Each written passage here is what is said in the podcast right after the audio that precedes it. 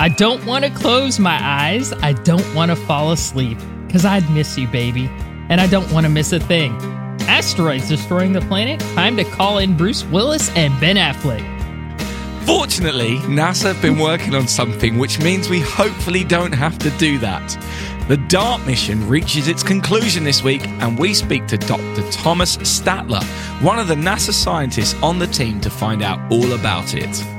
Who would you rather save the planet, NASA or Bruce Willis? Let us know by getting in touch via our social media pages at Space and Things One on Twitter and at Space and Things Podcast on Instagram and Facebook or via the contact form on our website. And even if you don't get any of these Armageddon references, we still hope that you enjoy episode 108 of the Space and Things podcast. Oh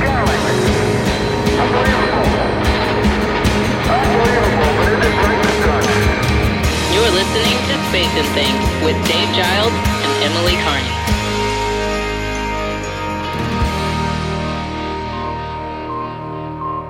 I'm Emily Carney. And I'm Dave Giles, and welcome to episode 108 of our podcast. How you doing, Emily? I'm doing great. How are you doing? What have you been up to this week? Uh, I'm not too bad, not too bad. It's all still been a bit crazy here. We officially are out of our period of mourning, so I can smile again. Apparently, It- Yes. it's, it's all been a bit crazy over here. The coverage is relentless, absolutely relentless. The funeral was aired on every single TV channel other than one, even the sports channels. Oh wow, yeah. I, I figured out what the one channel was showing. I think they were showing the Emoji Movie, which is kind of yeah channel 5 yep which is yeah wonderful in many ways anyway obviously a few weeks ago a couple of weeks ago we spent some time talking about the differences between buzz aldrin's and fred haise' book and you were saying you were going to write an article about it and i see that it's come out on the space review that's pretty cool do you have anything you wanted to add have you found out anything else since our discussion not really all. It it was just kind of fun to write it. It was neat to sort of just compare and contrast, like in depth, and kind of get into like both of their attitudes and how they both sort of survived their very different but very similar circumstances at the same time. But it was a lot of fun. You know, it's always fun writing about the Apollo guys, you know, especially Fredo, because he's a blast. He's awesome. Yeah, it's a great read as well. I really enjoyed it. I like the Thank other you. references you put in from other walks of life to to give it some context. I thought that was really well done. I will, of course, put a link to this within the show notes for so our listeners can go and read it themselves. And so we move on to this week's main topic. Now, in November of last year, NASA launched the Double Asteroid Redirection Test Mission, or DART, which I think is one of their best acronyms, if you ask me. In short, this mission is launching an object to smash into an asteroid to see if it can move it off course, as it may be that one day we'll want to do this if an asteroid is hurtling towards the Earth. This particular probe is quite small and is headed for a small asteroid called Didymos, which, just to complicate things a little bit, is actually two different objects. The smaller of these is called Dimorphos and has been described as an asteroid moonlet. It's the smaller object that DART is aiming for and will impact at a speed of around 4 miles per second on 26 September. The scientists on the ground will be able to watch all this happen as the probe just released in the Italian spy. This is really neat. Wow. The Italian spy probe, they have a spy probe called LICIACube, which stands for Light Italian CubeSat for imaging asteroids. I'm guessing it'll view that. That's really neat. Yeah, I hope we get to see that footage. That'd be amazing, wouldn't it? Me too. That's so cool. Obviously, this mission has huge repercussions for the future of our planet. NASA set up the Planetary Defense Coordination Office to come up with a plan for how to prevent the Earth getting destroyed by an asteroid impact. And while I'm sure they're also looking at the idea of landing some miners on the asteroid and placing nukes inside the asteroids to blow them up, it would be a nice option to have if we didn't have to put human lives at risk. So this may be a crude way of doing it, but if it works, I don't think anyone can complain. And how cool of an office title is Planetary Defense Coordination Office? That is really neat. That is cool. So, to help us learn all about this mission, we're speaking to one of the NASA scientists involved. Dr. Thomas Statler is a program scientist and the Science Mission Directorate's Planetary Science Division at NASA headquarters. His scientific research has encompassed a broad range of topics from collisions of multiple universes to the structure of galaxies to the spins and orbits of near Earth asteroids. He serves as the program scientist for the Double Asteroid Redirection Test, or DART mission. He is also the program scientist for the upcoming Lucy mission to the Trojan asteroids and the Japan led MMX mission to the moons of Mars. Dr. Statler holds a bachelor degree in physics and astronomy from the University of California at Berkeley and a PhD in astrophysics from Princeton University. And if all of that wasn't enough, because Right? that's that's quite a lot of things going on. Before joining NASA in 2014, Dr. Statler spent nearly 20 years on the faculty of Ohio University, where he led the creation of its astrophysics research program. From 2009 to 2013, he was a program director at the National Science Foundation. Dr. Statler is a past chair of the American Astronomical Society's Division on Dynamical Astronomy, and asteroid 9536 Statler is named in his honor. That's really cool. And he's also a composer of eclectic music for small and large instrumental obs- ensembles. I don't really know what to say there. I mean, is there anything he can't do? Yeah, right. He's a Renaissance man. I bet he's great at golf as well. Yes.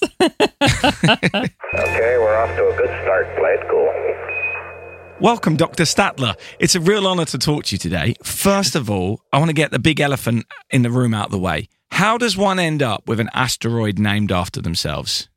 well, uh, thanks for that question. It's um, it's it's a stranger thing than than you might think because the discoverer of an asteroid gets to propose a name to the uh, uh, nomenclature committee of the International Astronomical Union, and it has to follow certain rules. But the rules aren't very difficult, and if the rules are followed, then it tends to be approved. And there's a long and strange history to this because it used to be that there weren't very many asteroids discovered at all. And it was so really a remarkable thing. And as more people started discovering asteroids, their personalities came into play. And now there are lots of asteroids known. So a lot of scientists who have made a contribution to the asteroid field have an asteroid named after them. But it's a very, very strange and eclectic club because while there are asteroids named after uh, Einstein and Beethoven. There's also an asteroid named after Phil Spector. Oh, wow. And there's also an asteroid named after Mr. Spock, not the character, but the cat owned by the discoverer of the asteroid who really liked Star Trek. So it's it's a very very odd club to be in. That's amazing. I That's love that. hysterical. I want to. oh my gosh. Okay, moving on to the reason that we're delighted to talk to you today. Let's set the scene and let's discuss the origins of the DART project. Really, what what spurred its creation? Well, what spurred the creation of DART is the recognition that we do live in a slightly dangerous solar system. That is the nature of living on a planet orbiting a star. There are things in our solar system other than planets. There are leftover bits of rock and ice uh, from the formation of the planets, and those are the asteroids and the comets. They orbit around the sun uh, just like the planets do. And it is possible, although, although not very common, for an asteroid to be on an orbit that intersects with the orbit of the Earth. Now, that's the only time that an asteroid can possibly become dangerous. But if it is on such an orbit and Earth and the asteroid arrive at that same point, at that point of intersection at the same time, then we can have a bad day. now, what we've come to understand after several hundred years of astronomy is that we understand orbits and we understand gravity. And if you put that together with our ability to actually launch spacecraft, it means that potentially asteroid impacts on Earth are a preventable natural disaster. And so we want to begin to develop our capabilities to do that because nobody wants a natural disaster. Nobody wants an asteroid hitting the Earth. And potentially we have the ability to prevent that. Wow. So NASA has sent spacecraft to observe and uh, sample asteroids previously, such as OSIRIS-REx. That's one I can think of. What lessons have we learned from previous asteroid missions, even if they're not like a redirect type mission? Oh, wow. Well, we, we're learning so much, and it's going on even as we speak. It's sort of a golden age of uh, asteroid and comet exploration that we're in right now. the asteroids and comets, like I said, are leftovers from the time of formation of the solar system and the planets, but they come from different places in our solar system and they were witness to the formation of different planets in different parts of our solar system. So every asteroid is carrying a different piece of the story of where we came from in a planet sense with them. Some of those stories have remained intact for four and a half billion years since the hmm. birth of the planets. Others have been changed around through collisions. So, for example, the asteroids in the main asteroid belt that everybody has heard of, the asteroids orbiting between the orbits of Mars and Jupiter in our solar system, most of those asteroids have run into each other multiple times. So they are collections of shattered remains of things that have gone through a lot of changes. On the other hand, the objects out in the Kuiper belt, like Arrokoth, that the New Horizons spacecraft flew by in 2019, that thing has remained unchanged for four and a half billion years. The Trojan asteroids that are orbiting at the distance of Jupiter that our Lucy spacecraft is going to get to in a few years, those are also probably a mixture of things that are primordial and things that have changed over time. So every asteroid has a different story to tell, and every small body that we go to is surprising us in some way. Okay, so one of the objectives, if not the objective of DART, is to see if asteroids, if they pose a threat to Earth, can be redirected elsewhere.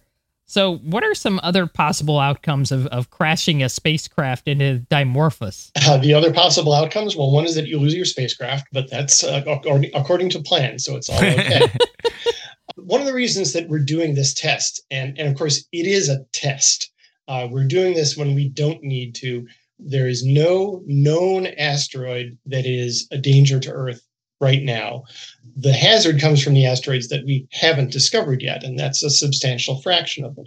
Also, Didymos, the binary asteroid system that we're doing this test on, is not a danger to Earth. It's not going to become a danger to Earth, and there's nothing that we can do to it that's going to make it a danger to Earth.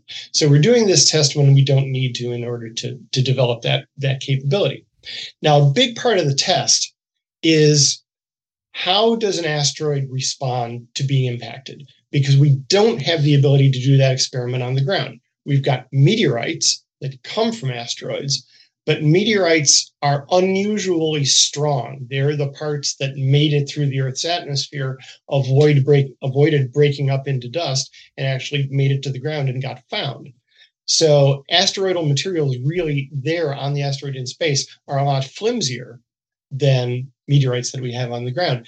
And so we can't do that experiment except by actually going there with a spacecraft. If the asteroid that, that we're going to strike with the kinetic impactor is somewhat like solid rock, You expect the impact to dig a crater, blast out a bunch of debris, and that blasting out of debris acts like an extra little rocket engine at the moment of impact and gives the asteroid an extra push, which is a good thing. And we wind up with a crater.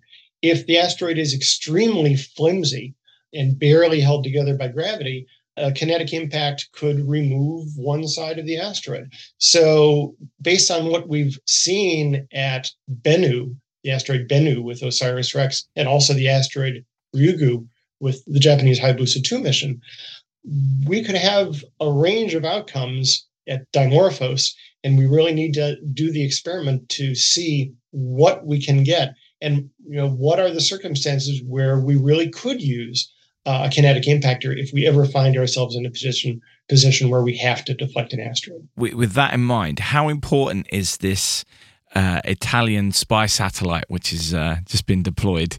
What will we see from that? or what would you guys see from that? Are we going to be able to see that as well?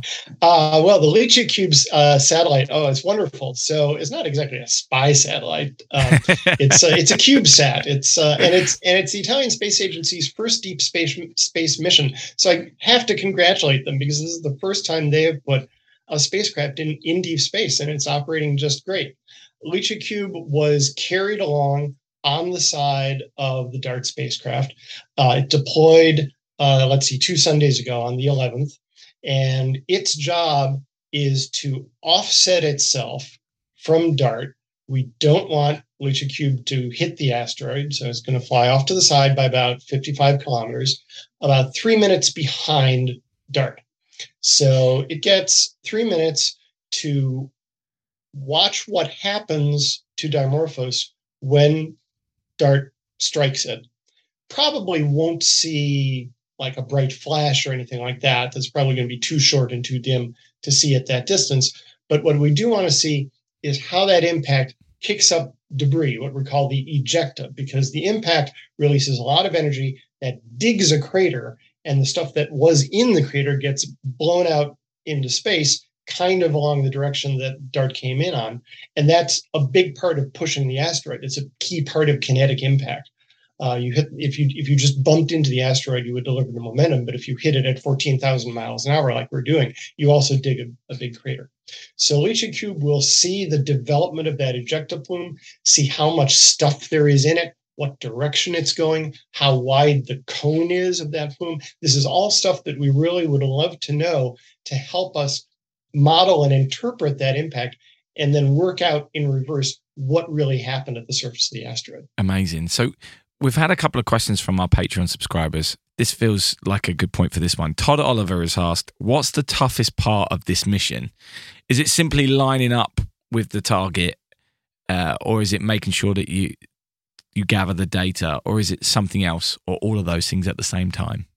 Uh, the short answer is it's all of the things at the same time. You know, it takes a huge team of people to pull off a mission like this and a tremendous number of scientists and engineers and technicians and contract people and every you know everybody needed to make the whole enterprise work and if you spoke to uh, six different engineers on the project you would get six different answers about mm-hmm. what was the hardest part there have been many challenges one of which was building a spacecraft during a global pandemic of course in fact right at the beginning the very first thing we needed was the core structure of the spacecraft and the core structure of the spacecraft happened to be built in the same place where in the US we had the first major outbreak of oh, COVID 19. Right. And so we couldn't get that core structure shipped to the Applied Physics Laboratory in Maryland for until two weeks later. So we started out with a delay. And that was not a good position to be in. And so the, the, the fact that the team managed to actually build the spacecraft and launch it and make everything work during the pandemic is, is quite a, a, a tribute to them.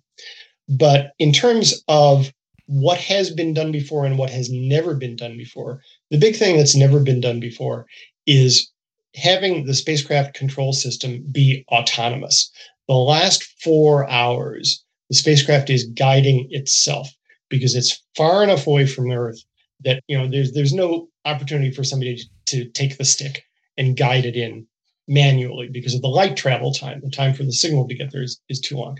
So it has to be autonomous. And that means that the spacecraft itself, or the computers on the spacecraft and the software on the spacecraft, have to take the images that are coming off our telescopic camera called Draco at a rate of one per second, analyze each one, figure out what's in the image, figure out which thing in the image is the target, figure out how the spacecraft has been moving and what it needs to do in order to stay directed right at that thing that we actually need to hit. That is a major challenge, and that's the thing that has to work. That's one of the other things that we're testing in the DART test is can we build a robotic uh, autonomous spacecraft that can guide itself to a kinetic impact? Todd also asked, and I think this is a good follow up actually, is what sensors didn't make it onto this trip which you which you had? if any? Well, so this spacecraft has one job, which is to run into the asteroid. And so um, there is not a need to put other things on it. Let right. me back up a second and explain. We want to be able to, to do the test. We want to be able to succeed in, in, in impacting an asteroid, but we also need to know we need to be able to figure out how effective we were because it's one thing to smash a spacecraft to smithereens, but the question at the end of the day is did we move the asteroid and by how much did we move the asteroid?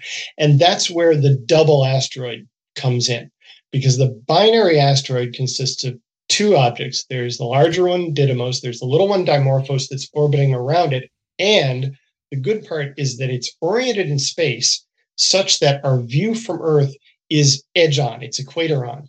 And so we see the little asteroid Dimorphos going in front and behind and in front and behind and in front and behind of Didymos once around every 11 hours and 55 minutes.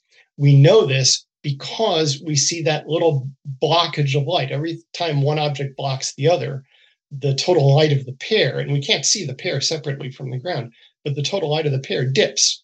So if you watch this in a telescope and keep measuring the brightness, you see every half orbit, there's a little brightness dip, and it repeats and repeats and repeats. And so that's how we know that Dimorphos is going around every 11 hours and 55 minutes.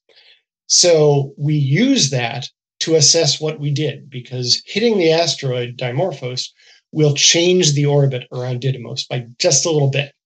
And it'll be a little bit like if you're the kind of person that wears a wristwatch and you drop your wristwatch and damage it and it starts running fast. You might not notice it the next day, but a couple of weeks later, you're going to notice that it's not keeping correct time anymore. And two months later, it's going to be way off. And that's what we're going to do. We've been observing this binary asteroid pair for years with telescopes. We're going to keep observing it. And in a few weeks, we're going to see that those eclipses and transits, the in front and behind, those little dips in the light, are not keeping schedule. They're happening a little bit faster than expected. And that measurement is going to tell us what we actually achieved in asteroid deflection. Okay. We have a couple of other uh, Patreon questions. Uh, James Franklin has sent this to us. Uh, DART is simply a proof of concept mission, although we all await it eagerly. But are there any plans for a larger scale test of slamming an impactor of, say, a few tons into a much larger, say, 500 meter plus object to assess the result? So we're then able to calculate how large an impactor would be required for a given size object and how long we would need to divert an incoming object once discovered? Well, that's a great question. Uh, and I could talk about it for the better part of an hour, but I won't do that. so, doing a bigger test of a kinetic impact is not the most important next thing to do. Right. Because, like I said before, we haven't discovered most of the asteroids that could possibly be dangerous. And you can't do anything about a dangerous asteroid if you don't know that it exists in the first place. So, our top priority in planetary defense is to have the ability to discover all of these asteroids. We're part of the way there, and we've been doing a huge amount in the last 20 years. Some immense fraction, I'm sure it's over 95%, of all of the near Earth asteroids that are known were discovered by, by NASA facilities, NASA supported telescopes. And we're going to continue that because we have a direction from the US Congress that we are supposed to find at least 90% of the near Earth asteroids 140 meters in diameter or larger. We're only part of the way there. And so our next priority is going to be to develop the uh, near Earth object surveyor mission. That's going to be a telescope that will fly in space using infrared light rather than reflected opt- you know visual uh, visible sunlight to detect asteroids. And that that mission is in development now. We're hoping to be able to build it and fly it within a few years. And that will go a long way toward our uh, goal of being able to find all the asteroids, track them, know which ones are dangerous, and have that lead time to be able to act if we ever need to. All right. And James has also asked, uh, lastly, given that we have now confirmed interstellar objects past the inner solar system, and these have much higher kinetic energy compared to solar system objects, how will this change matters if we discovered one on a collision course with Earth? If we discovered a two mile wide object about the distance of Mars's orbit, heading in at about 160 kilometers a second, is there anything that could be done? The number of interstellar objects in the solar system at any one time is estimated to be far, far, many, many orders of magnitude smaller than the number of natural objects, and that's the asteroids and the comets. So just by sheer number and also size of things in the solar system, you know, Douglas Adams in The Hitchhiker's Guide to the Galaxy wrote that space is big, really, really big. and and that's true. And so the likelihood of one of these very, very infrequent interstellar visitors uh, hitting the Earth is tremendously small compared to the natural hazard posed by the, the objects that are already in our in our solar system. But you know, in that respect, an interstellar object is a little bit like a an Oort cloud comet. that comes in from the far distant solar system at very, very high speed. You don't see it until it's freshly discovered.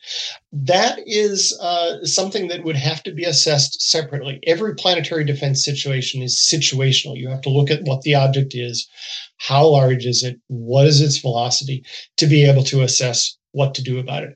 I don't want to try and speculate whether a given comet or a given interstellar object could or couldn't be deflected with a with an impactor with a kinetic impactor with enough time i'd have to study the individual situation but what that does say is that doing a single test like dart does not mean that after next monday we're safe from everything we're Yeah. only part of the way there and we're a step towards developing a planetary defense capability to protect us from these natural hazards but we're not all the way there and there's a lot of work still to be done Many of us have seen movies such as Armageddon or Deep Impact, which obviously depict catastrophic asteroid strikes.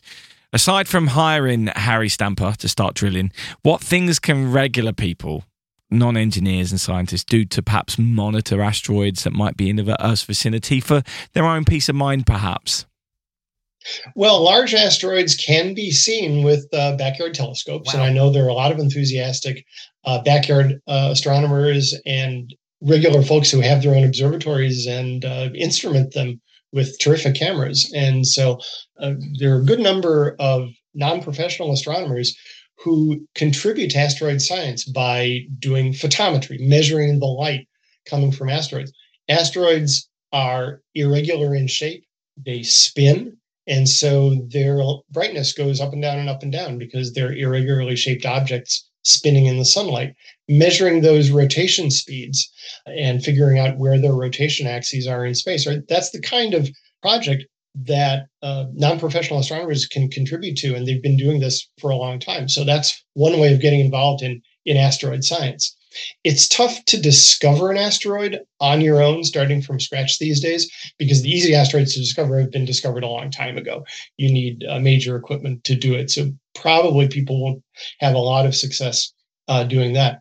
But also, for general interest, all of the data on asteroids is available for free to anybody in the world through the International Astronomical Union's Minor Planet Center, which is funded by NASA and they are at minorplanetcenter.net.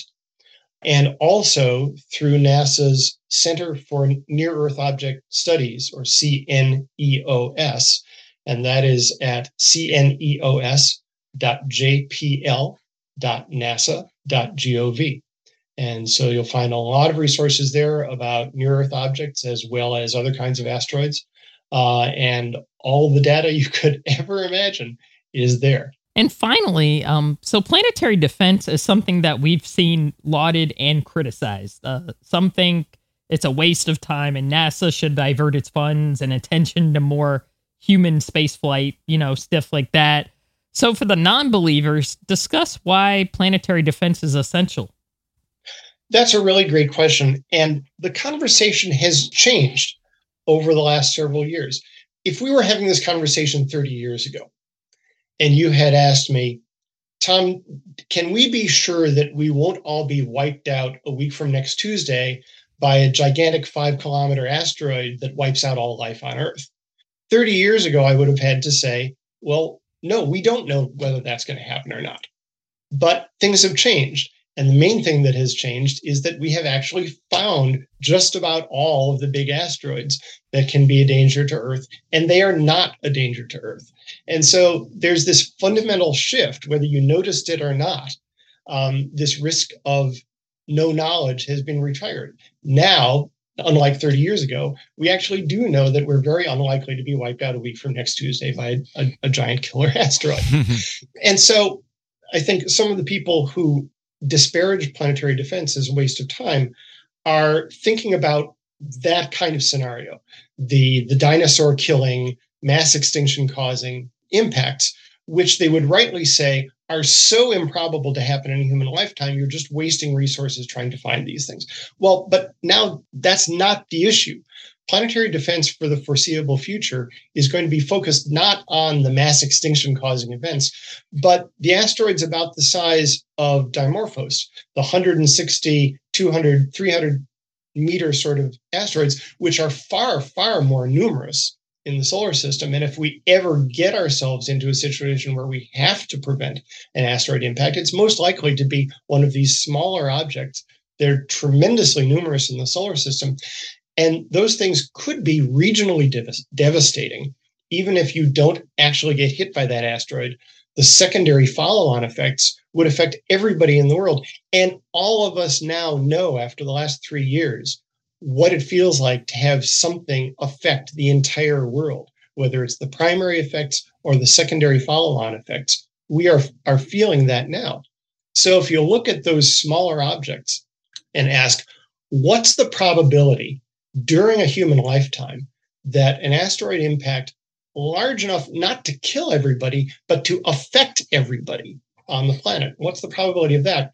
it's sort of one in a few thousand per human lifetime, wow. which is kind of at the scale of the probability that your house will burn down. Um, it's way more probable than your chances of being in a plane crash, for instance. And so that's definitely at the kind of level where, okay, you would take reasonable precautions to make sure your house won't burn down. And we should take reasonable precautions to do what we can to make sure Earth isn't hit by an asteroid. That has just blown my mind. I had no idea the numbers wow. were like that. That's absolutely crazy. Thank you so much for joining us this, this evening and talking to us. This has been amazing. Uh, I've learned a hell of a lot. Uh, good luck with everything you're working on, and, and maybe we'll talk to you at another point as Lucy reaches the Trojans, for example. That would be amazing. That would be really cool, and and I'm sure you guys have all the information for the NASA TV broadcast on the 26th. We did. And the DART website and all of that. You can direct people to that. Yeah, I'm really excited about that. That's going to be cool. Yeah, we're all we're all kind of pinching ourselves because it's uh, it's becoming real. And um, yeah, when it gets to watching the uh, images streaming in and uh, Dimorphos getting bigger, I think we are we're all going to have sweaty palms, if uh, if not more. So, yeah, it'll yep. be cool. Yeah, I can't wait yep. to watch all of that. Thank you so I'll much. I'll be watching. Thank you. Thanks so much, guys. Holy crap! It's beautiful out here. It sure is. It's something else that was absolutely fascinating and i'm kind of speechless honestly and i'm not usually speechless. There is more chance of us getting hit by an asteroid which would take out a region and affect the planet than your house burning down. Think about that. Yeah i think uh, that does make a great case for planetary defense because i can't tell you how many times i've been on social media you know or, or whatever and i've just seen people like I don't know, attack that field, you know, because like, why is NASA focusing on this? They should be focused on sending people back to the moon and stuff. And NASA is doing that. I think the attitude is, why couldn't it be like the good old days of Apollo? And I'm like, well, times have changed a bit. And I think it's, I don't know, reasonable to be a little concerned about, you know, what's going on around our planet. And if there's big, you know, I'll just be blunt, big ass rocks on a collision course coming to get our city. I'd like to know about that, you know, uh, so I can at least pack my car and my cats up and get the hell out of town. yeah, for but sure. if there is a way it could be mitigated, we could send up a probe and it could just smash it, get it away from us. That would be wonderful. So I absolutely think this is essential. The odd thing is when I hear interviews like that, I begin to appreciate why there are people saying that NASA shouldn't be doing the human exploration leave that to the private companies to do that and let NASA focus on this kind of stuff because no one else is doing this kind of stuff. There's no demand for private companies to do this kind of stuff because they, they won't earn from it. But it's this this is the kind of thing that should be government funded. Whereas going to the moon to explore, if you've got limited resources, that's the thing that should be cut. I'd like to see NASA do all of them. I'd yeah. like to see my own government do things like this. We're not very good at that. But you can definitely see the, why that argument probably has more merit when you hear the interviews like this, right? Yeah. And we've done other interviews. We did the Landsat interview. You know, we've talked to people about climate, you know, monitoring and things like that. Landsat is obviously, you know, resource and land monitoring.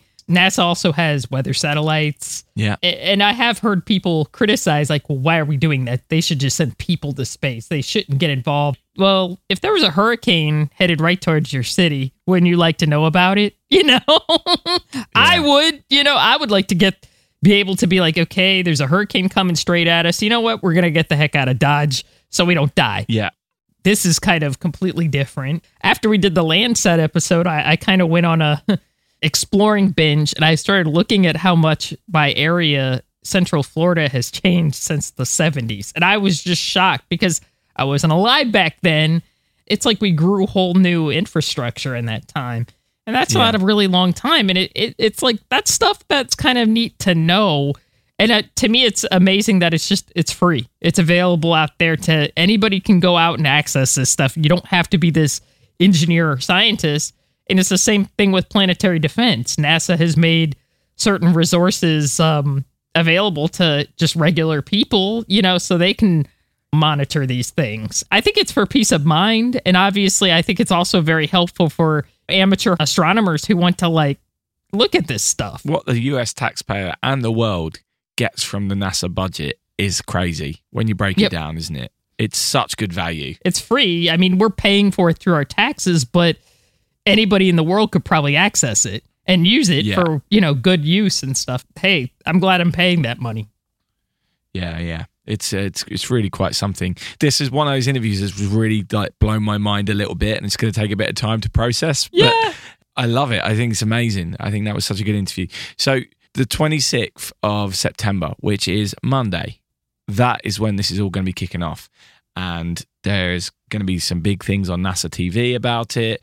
Uh, we will put links to those in the show notes and on our social medias as that's happening. So I'm sure on Monday, if you follow any space people, that the internet's going to be blowing up about this. Anytime you get any access to behind the scenes of these crucial moments of these missions, like when we've seen mission control at JPL for New Horizons and so on and so forth, it's always wonderful. It's always a wonderful watch. It sounds like it should be boring when you're just watching people do their jobs, but it's amazing. And I don't know if we're going to be seeing this, uh, the the images from this Italian satellite in real time as well. Bruce McCandless III described it as paparazzi, which I think is amazing. That's true. It is paparazzi. yeah. I don't know if we're seeing that. If we are seeing that as well, that's going to be incredible. Maybe that will take longer because obviously it's a long way away. We know that from Mars missions that sometimes we get that a few days later or a little bit later. That's fine. But I'm excited about this. Monday is going to be fun. Yeah, it's going to be awesome. Probably the most fun for me watching these types of missions is just seeing people sort of achieve their life's goal. Because a lot of these people for interplanetary missions, this was like the summation of a very long period of work. Like, this isn't just like, yeah, I worked for a couple months. This is something that took up decades of my life, and you're seeing the product of it. You're kind of like seeing somebody's dream come true, which is really amazing. So, that's part of the excitement for me as well. And Emily, we just spoke to someone who's got an asteroid named after them. That is freaking awesome. That is awesome. But Mr. Spock the cat also has one, but I'm not trying to. Sorry.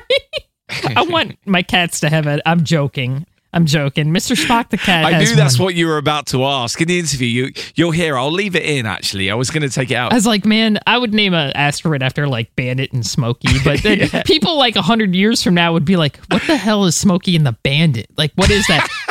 it's the name of a very uh, mediocre Burt Reynolds movie, and named after and has an asteroid. Like what? Tell you're about to say Yeah, it. uh, not appropriate. Amazing. So as always, the the full interview is up on our Patreon page as well. So check that out on patreon.com forward slash space and things. Hey, it sure ain't flat, John. Wow, there's that ridge to the north. Yep, sure is. All we got to do is jump out the hatch and we got plenty of rock.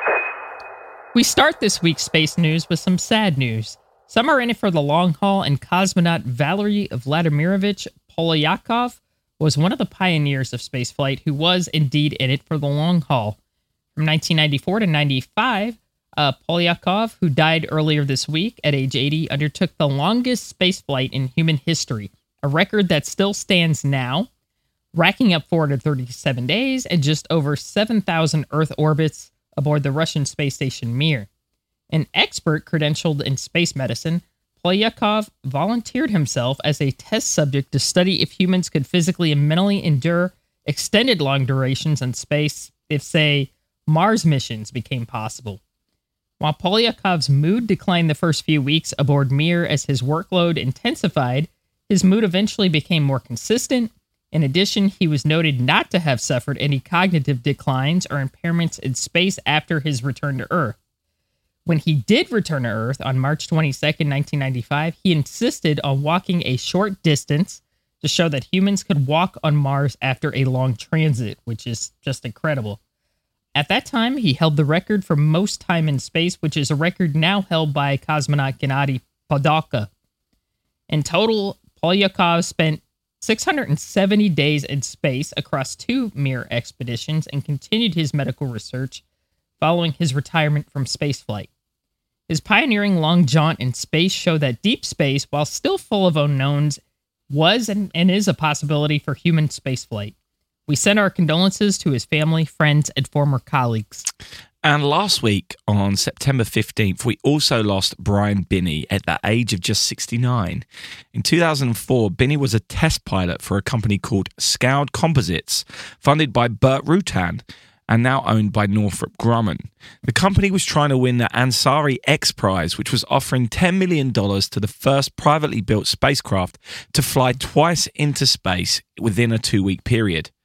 The company had built Spaceship One, uh, and Binnie flew the second qualifying flight on October 4th, 2004. And in this 24 minute flight, he reached an altitude of 69.6 miles or 112 kilometers and broke the record held by the X 15 rocket plane, which he had held since 1963. It was also the final flight for Spaceship One, which is now on display at the Smithsonian Air and Space Museum in Washington, D.C. This craft was the basis for Virgin Galactic Spaceship Two, although that has two pilots up front. Binnie once said, I don't see any single seat spaceships in the near future, so maybe I'm the last guy that has gone to space by himself. Time will tell, but a big loss, and we send our condolences to his family. I think that we have to understand that at the deepest possible level, opening the high frontier means making possible and ensuring the survival of the human race. There have been two launches this week, one in New Zealand and one in Florida. As always, full details of those launches and their payloads can be found in our show notes along with any videos that may exist. You can also find articles about all the news stories we mention. You just have to head over to spaceandthingspodcast.com or follow the direct link in the description of this podcast in your podcast provider. The Webb Space Telescope has this week released its first infrared image and spectra of Mars. The satellite is about 1.6 million kilometers from Mars, which is actually really close for this telescope.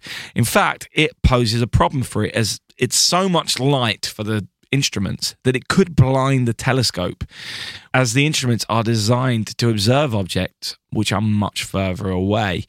You may be wondering why, when we have orbiters and probes on the planet, the Webb is actually looking at Mars, but these images and data are extremely useful to study short term phenomena like seasonal behavior, dust storms, and weather patterns. Alongside this data from the other craft that are studying the planet, they help us continue to build up a more solid image of how Mars works. And while we're talking about Mars, the Chinese space program has been very busy. New data from their Tianwen 1 Mars orbiter and Zhurong Mars rover have offered evidence that an ancient ocean once existed in the Utopia Planitia, I think that's how it's said, which is the vast plain which Zhurong is exploring. The scientists are working through uh, 1,480 gigabytes of raw data, which claims they have discovered hydrated minerals in the hard layer atop soil, which normally forms due to the evaporation of groundwater. And this, in fact, hints at a substantial liquid water activity over the last billion years. While this isn't a new theory, it helps to back up previous studies which have hinted that this ocean, in fact, once existed. And while we're talking about the Chinese space program, closer to home, two of the Chinese astronauts, Chen Dong and Chai Chidou, have performed a four hour spacewalk on 17th of September outside the Tiangong space station. According to the state run Chinese news channel, CCTV, which is brilliant, CC, I didn't. With the aid of a small mechanical arm, astronauts Chai and Chen conducted a series of extravehicular tasks, including the installation of extravehicular assistant handles and the extended pump set of the load circuits. They also verified the extravehicular rescue capability. And also, while we're still talking about China, Bill Nelson, the current administrator for NASA, who this week is at a major space conference in Paris, was asked about the potential of cooperation with China with regards to the moon. And he replied by saying, Cooperation with China is up to China. There has to be an openness there, and that has not been forthcoming. He did, however, note that there has been coordination over things like the orbit of Mars orbiters, but that he would like to see more transparency from the Chinese. Certainly, that's the first time I've ever heard him suggest that he would cooperate uh, with the Chinese on the moon. I think that's quite a breakthrough, actually. It is. He's been quite hard nosed about China. Yeah, he has. He has. Speaking of the moon, uh, just a reminder that the Artemis 1 rocket is scheduled to launch on September 27th, but is dependent on a fueling test, which is taking place on Wednesday, uh, 21st of September, which is the day after we record this, but the day before the podcast comes out. So hopefully, those listening will already be able to find out if the launch is looking likely for that date. It will be the third launch attempt of that rocket. The first was scrubbed to a faulty sensor, the second was scrubbed because of a substantial leak of the hydrogen fuel. They've just replaced two sections of the fuel line and hope that this will make a difference. And they're also going to take 30 minutes longer to fuel up the rocket in the hope that it will lower the pressure on the fuel lines. Hopefully, this time next week, we'll be talking about a launch. It's weird because it's kind of, I've kind of forgotten about it now. Yeah. You know what I mean? I know. It's like, it's like, huh? it's dragged on. They still have it. Yeah. It's still there. But yeah, this time next week, it literally could have could have launched, which would be absolutely crazy. Which will be bonkers. Talking of bonkers and Artemis, this one actually might drive you a bit mental. So you may remember the drama that, that was going on about who was going to be providing NASA with the lunar lander. There were three companies that bid SpaceX, Blue Origin, and Dynetics. SpaceX won that bid, and then the other two protested, and that took months delaying the program uh, just for the courts to decide that the award should stand. You may remember this was something we spoke about again and again and again. Well, NASA has just released a request for proposals for a second lunar lander for the Artemis program to join the Starship lander being developed by SpaceX. The plan will see an award announced in May 2023, and it would be a lander that would support the missions after Artemis 3, which is the first planned crewed mission to the moon since 1972. And it would potentially be the lander for a crew of Artemis 5 and beyond. This is so confusing. Like, I think I understand why they want more than one lander, but why did they want more than one lander? Then decide they just wanted one lander. And now, rather than go back to the ones that had previously offered stuff, say, we want anyone to come and offer something. It just feels odd. I know Yeah. it's a different administration now, but it's just very odd. Yeah, it's a little confusing. Meanwhile, talking of Starship, SpaceX fired seven of the 33 engines on the Super Heavy booster rocket, which will put Starship into orbit. It's another in a line of static fire tests, which the company has been undertaking over the last few weeks at their base in Boca Chica uh, in Texas. Hopefully, we'll see the first orbital test of this rocket soon, too. It could be a big year for new, uh, very heavy lift rockets. And that is your up to date rundown of the major stories from spaceflight this week.